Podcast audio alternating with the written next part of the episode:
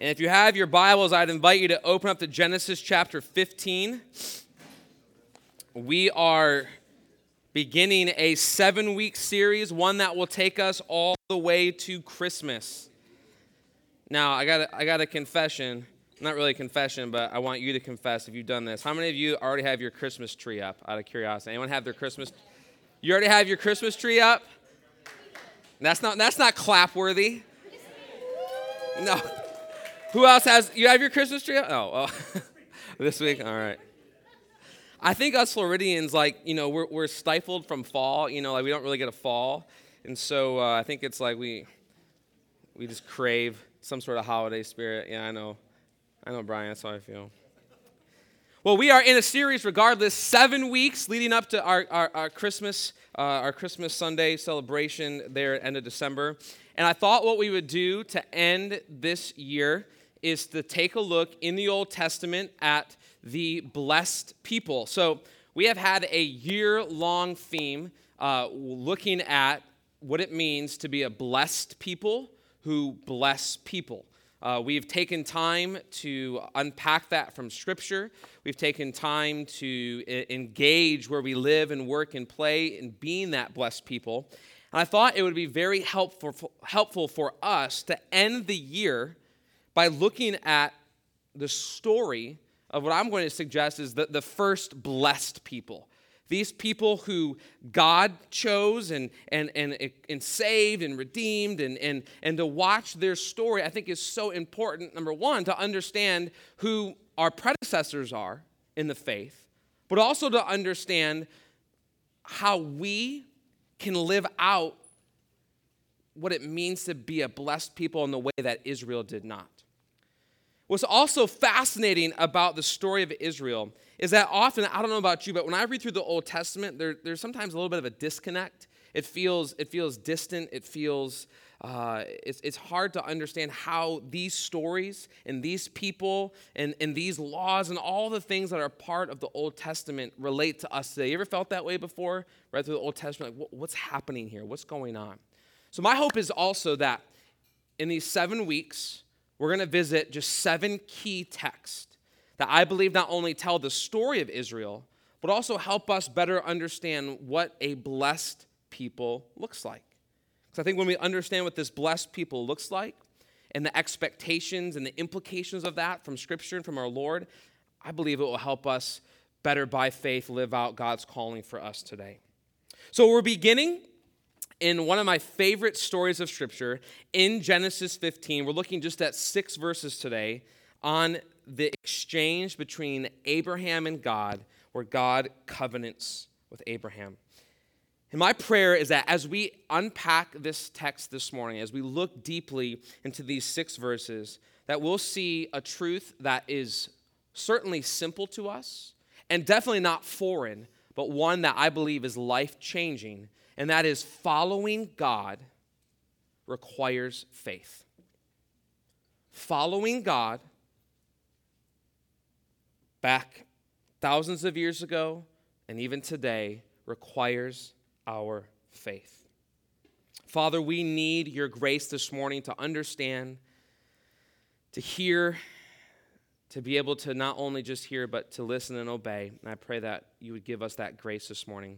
Pray that we would be moved would, our hearts would be stirred. We pray this in Jesus' name. Amen.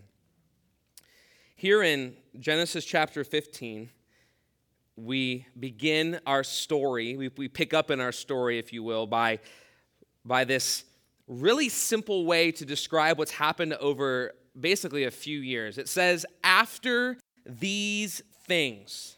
So, verse 1 of chapter 15 just simply says, after these things. I think it would be so important for us just to understand what these things were. So when we're when we're looking at what these things are, we're understanding that that that something has transpired that is certainly important or dynamic to this story. What we find is that beginning in Genesis chapter 12, God comes and meets with Abraham. And he meets with Abraham to share with him a promise that Abraham's seed was going to be like none other.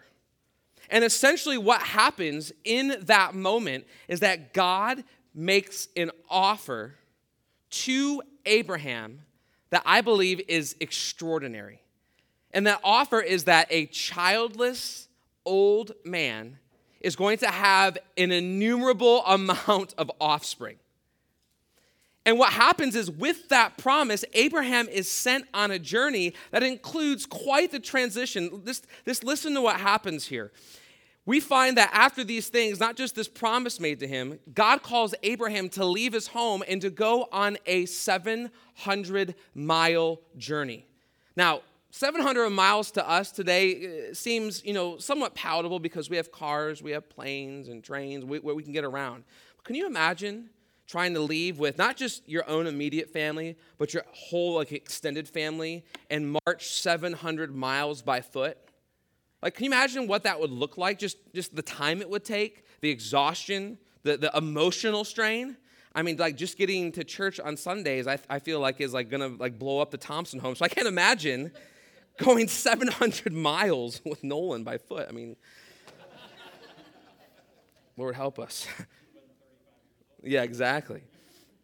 Then what's crazy is that on this trip, he goes to Egypt, and what we find is that Abraham almost loses his wife. And this is significant because um, God had promised that Abraham would have a son, or at least an offspring, and now all of a sudden, the, the one who would provide that for him is in jeopardy. His wife is almost taken from him. Then you have this, this moment where he, he and Lot, his nephew, the one who they started traveling with, they, they depart. So now his travel buddy, his companion, he, he's, he's departing from it. And, and if you ever had to like have, you know, when you're with someone you love and, and departing, it's not easy. But what's even crazier is that a few years later, what does Abram have to do for Lot? He has to go and rescue him. So here you have between chapters 12 and 15 or excuse me, 12 through 14, a lot of things happening. Like it's not just like God gave this promise to Abraham on a Tuesday, now here we are on a Thursday. Abraham has traveled, he's fought, he's lost, he's experienced quite a bit of life, hard life, from Genesis 12 to where we pick up in verse 1 where it says, after these things. And I share that with you because I want to not, not just give you some sympathy for this man, but to understand the context in which God makes to Abraham an extraordinary offer. Because if you notice here in Genesis chapter 15, verse 1, it says, After these things, the word of the Lord came to Abram in a vision. And here's what God says to him He says, Fear not, Abram, I am your shield. Your reward shall be very great. God offers him something that is truly extraordinary. And I think sometimes when we are offered something that is truly extraordinary, there's that maybe inner skeptic in us that, that questions, is this too good to be true? You ever felt that way? Like you've gotten an offer that you're like, uh, I don't know. When I first got married, uh, Megan and I, we lived in, in Greenville, South Carolina, and there was a car dealership called Kia of Greer. And if anyone had lived in South Carolina, and I'm not sure, I've, it's been a long time now, but they had this obnoxious uh, advertisement that whether it was on TV or on the radio, it was always some guy, and get ready, he goes, Kia of Greer! And it was always so startling. It was like, you're never gonna believe what's happening at Kia of Greer! And every time it would come on, we'd laugh and just kind of mock the dude. Well, one day, maybe because I'm naive, maybe because I'm not a skeptic, I'm an optimist. The man from Kia of Greer came on the radio and he said, You know, oh, this is Kia of Greer, and we have a deal that you can't believe. And basically, the deal was that they were, this, was, this is what I was hearing, that they, that they would take any vehicle of yours and give you $10,000 towards the purchase of a new car. And I was like, I, if you all saw my car back then, someone, I probably would have to pay someone to take that, not receive money for it. So I was sitting there in my 1993 Ford Tempo thinking, I can get $10,000 for this. So I was like, I'm going down to Kia of Greer. So I drive down to Kia of Greer and I roll up and I was like, hey, I'm here for the deal. And they're like, what? What deal? And I was like, you know, Kia of Greer, $10,000 for your car. And they look at me and they're like, okay, where's your car? I was like, I point out there, I was like, it's that Tempo. And uh, he said, oh, here's the deal. He's like, we don't actually give you $10,000 for your car. He's like, if you buy one of our like $40,000, you know, new off the lot, you know, whatever brand or whatever line of car, we'll give you, if you trade in your car, we'll give you $10,000 off that. I was like, wait, you're telling me that I can't get $10,000 for this, and the only way I can is if I buy a $40,000 car? They're like, yeah. I was like, peace out. So I drove, I drove back to, to where Megan was working, and I was like, hey, guess what I did today? And she's like, what? I was like, I went to Kia of Greer. And she's like, Ken, why? and I was like, they gave an offer that was too good. And she almost finished my sentence, what, to be true? And I was like, yeah. So we, we, we've all experienced those moments where we've heard offers that really, when we get into them, they, they seem too good to be true. And and, and I'm not saying, like, hear me out here. I'm not saying that God is making an offer to Abraham that's too good to be true. But think about the extraordinary nature of what he is telling Abraham. He is telling him that he, God, is going to not only be his protection, but be the means of his very provision. He says, Fear not, Abram, I am your shield. And what does he say? Your what?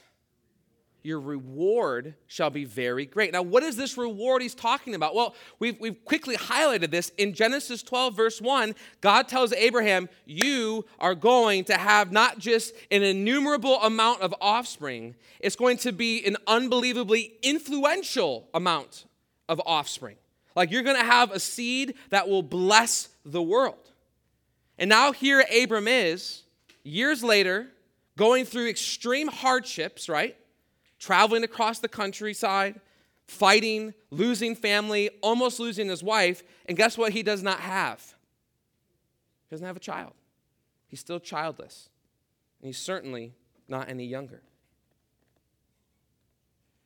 Yet God understands this concern and he says, Abraham, don't worry.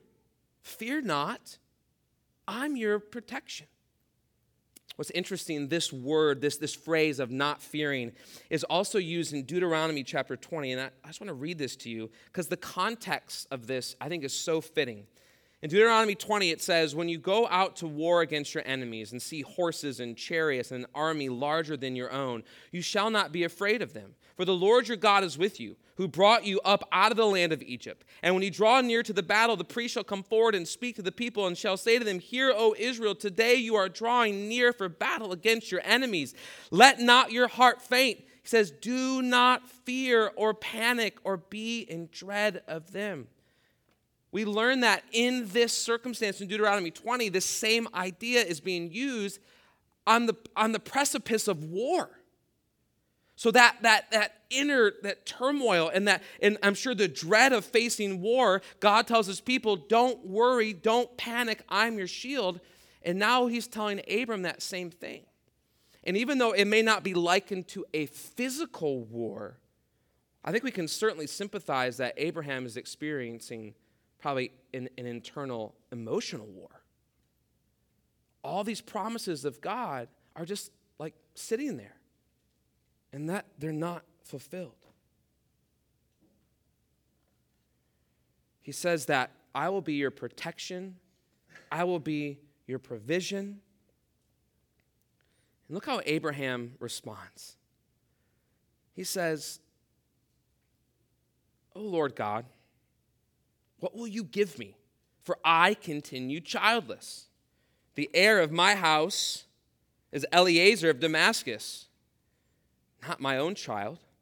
Abram says, Behold, you have given me no offspring, and a member of my household will be my heir. You can, you can kind of feel Abraham's tension here, can't you? Like he's frustrated. He's looking at God. He's like, I don't get what's going on.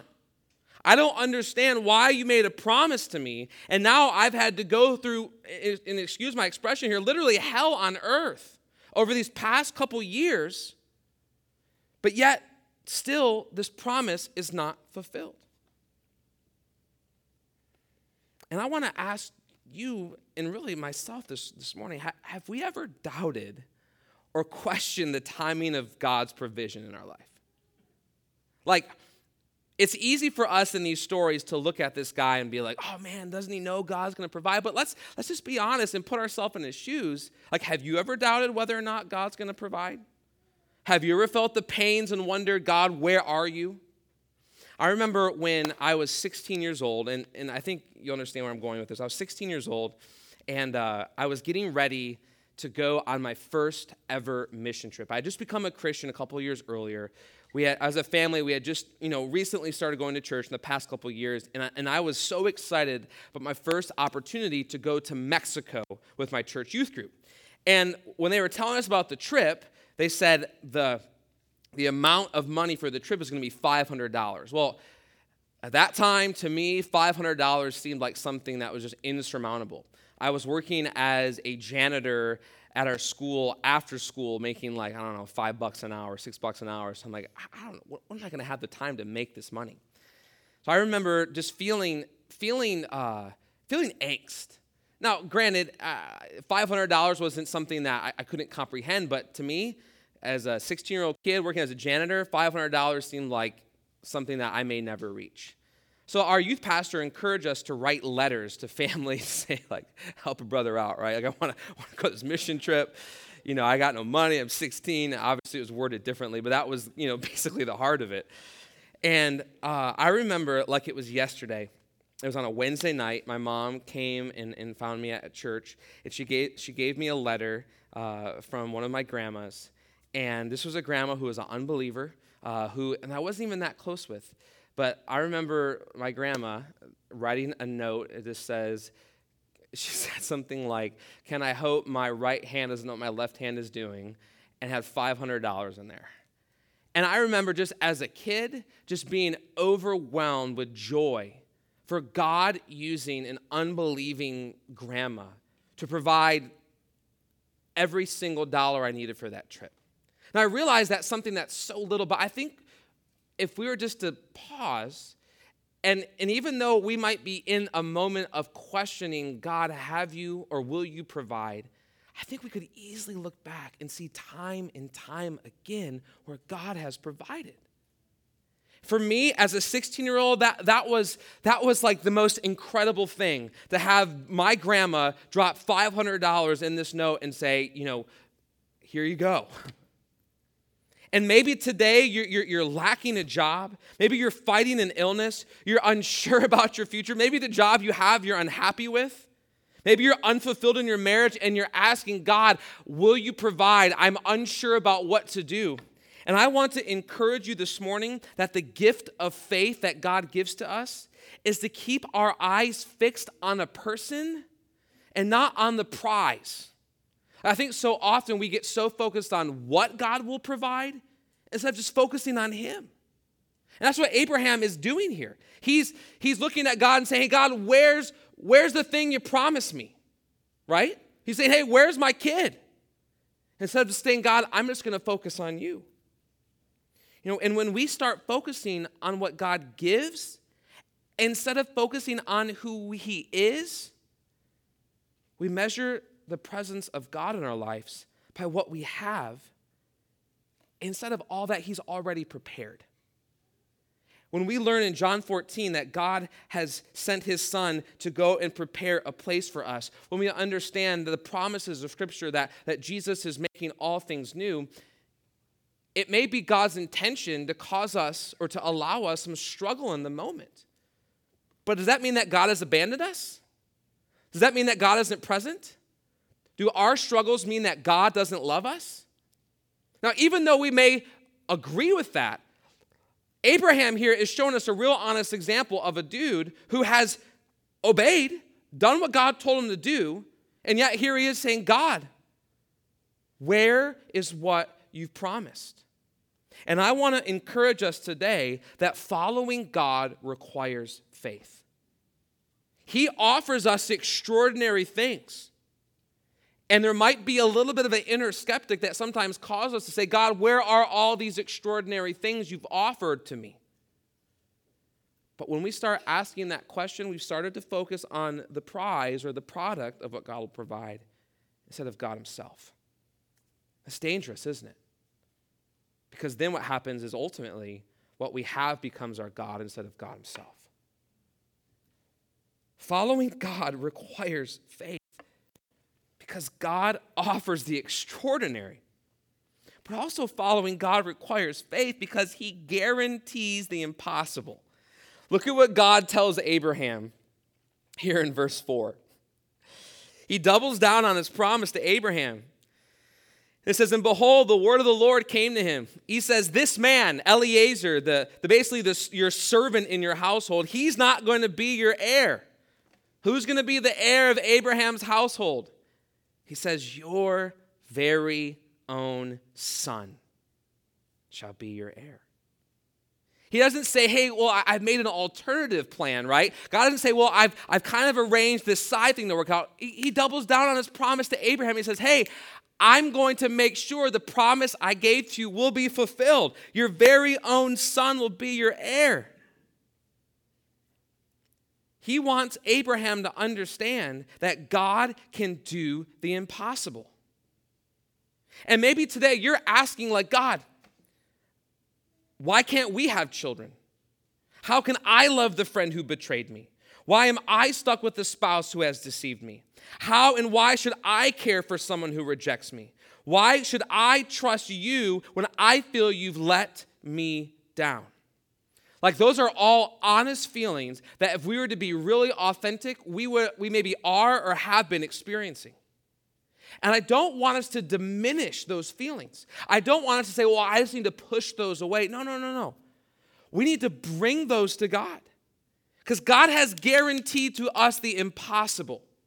And following God, specifically following that promise of God, requires our faith to believe in God's timing and in God's plans. Look what he does with Abraham here. He brings Abraham out of his tent outside, and just imagine this moment. It's at night. There's no lights to distract this, the, the, the, the night sky. And he tells Abraham to look toward heaven. And look what he tells him to do. What does he ask Abraham to do? Number the stars. You ever tried counting the stars before? I've tried a couple times. I'm not super intelligent, so I didn't make it very far. I don't think God was actually trying to have Abraham count, well, let's see, one. I don't think God was looking for Abraham to actually count, to number, okay, if I have, if there's that many stars in the sky, I can have more than children. No, no, no. I don't think that's what God was doing here. I think God was wanting him to see basically an innumerable amount of stars. And he says to him, Number the stars, and if you are able to number them.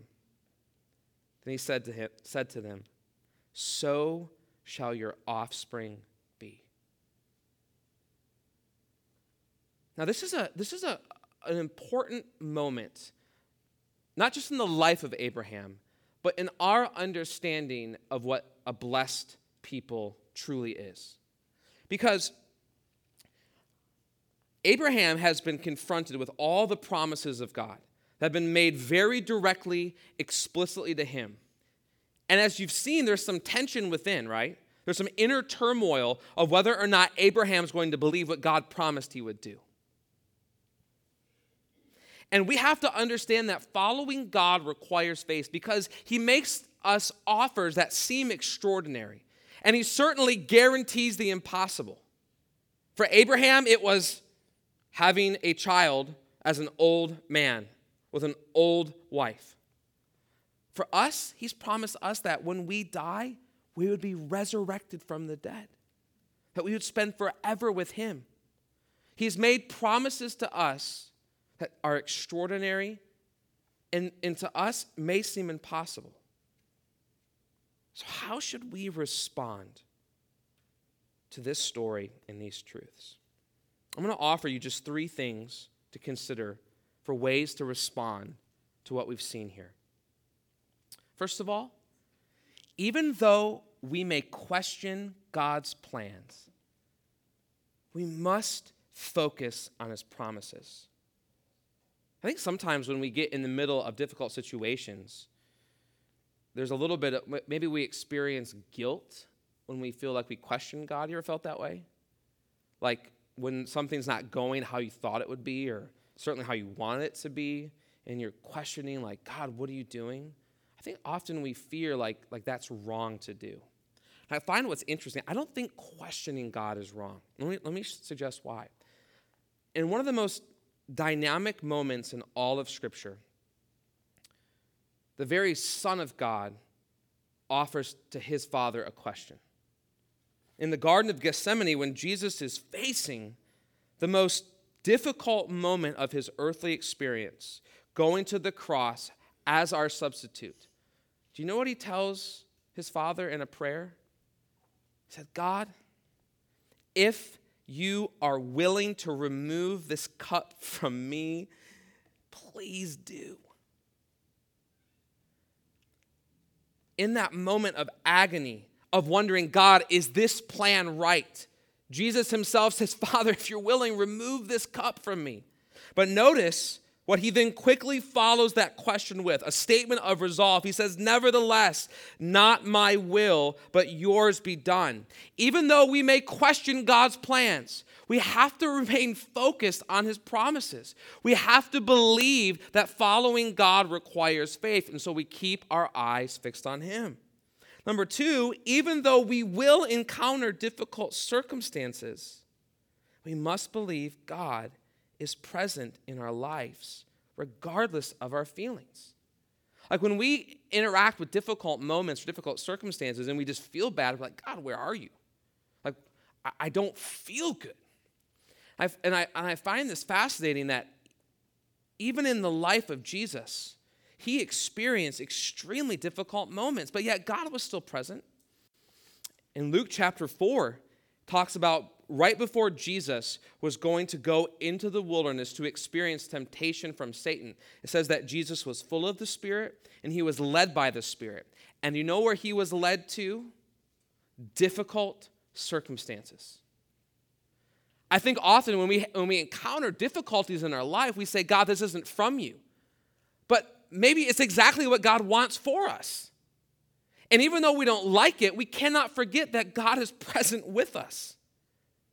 And then what's I, I, I, found this fascinating. I was sharing with some people this week, right after that wilderness experience where Jesus says no to Satan, goes 40 days without food and water, and then all of a sudden you have like this climactic moment where the angels come and minister him. He goes back to Nazareth for his first like ministry experience. He goes back to his hometown. He goes and preaches in the synagogue. And you would expect that after that temptation, being full of the Spirit and the power of the Spirit, great things are going to happen in the life of Jesus. But guess what happens to Jesus?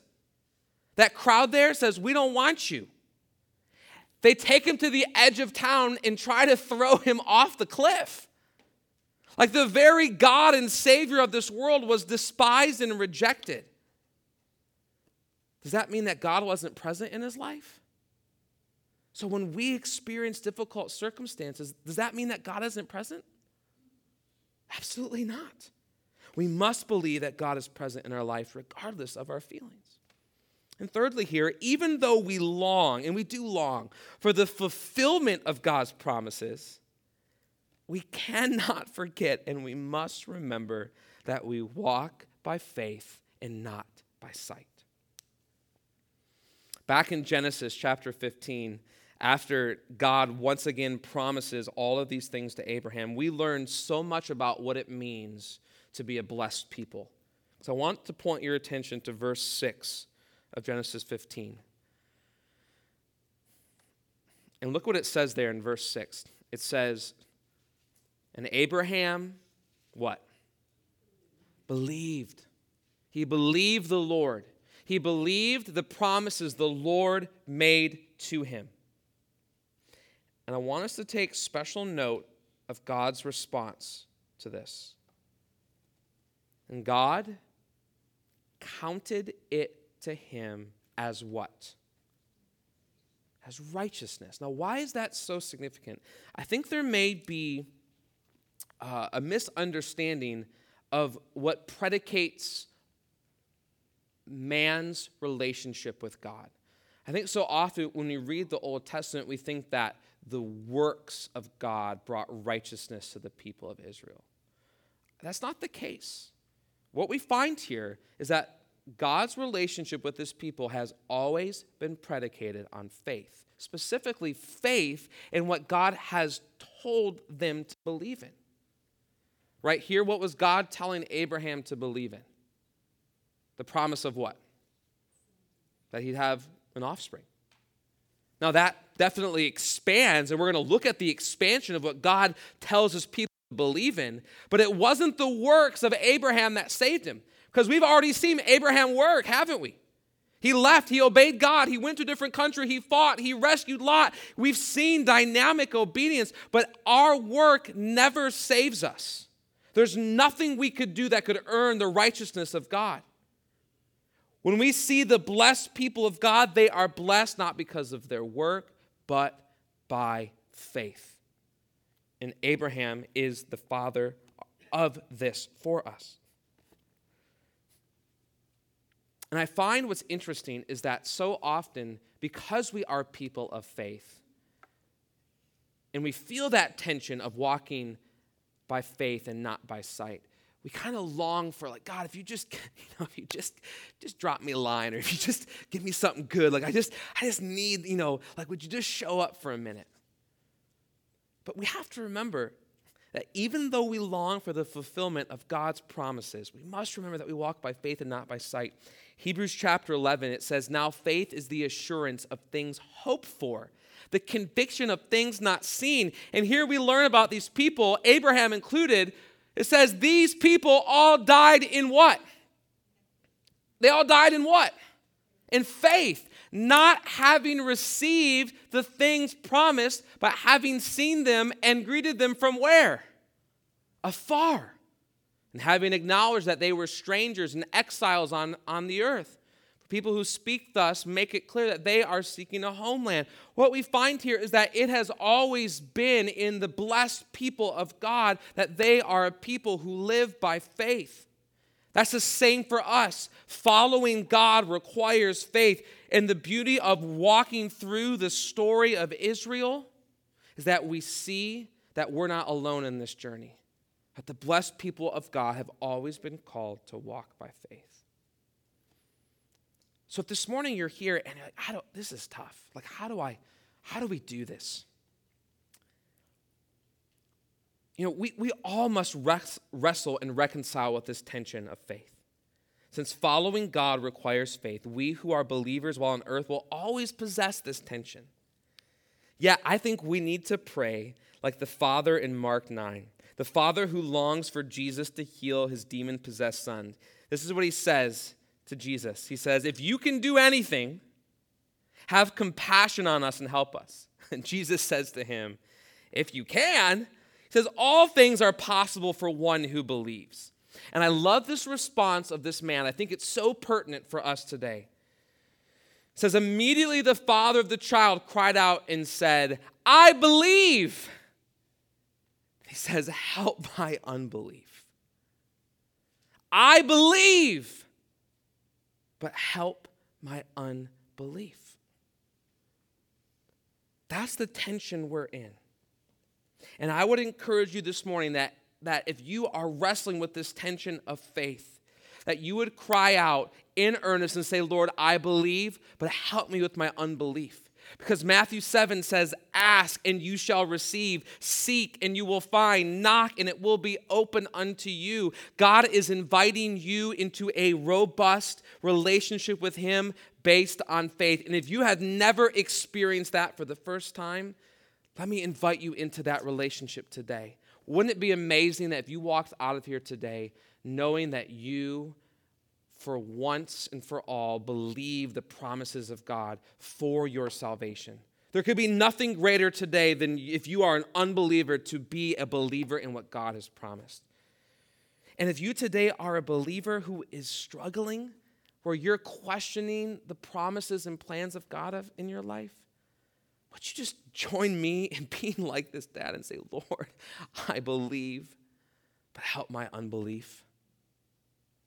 Because following God requires faith. He offers to us the extraordinary, He guarantees the impossible.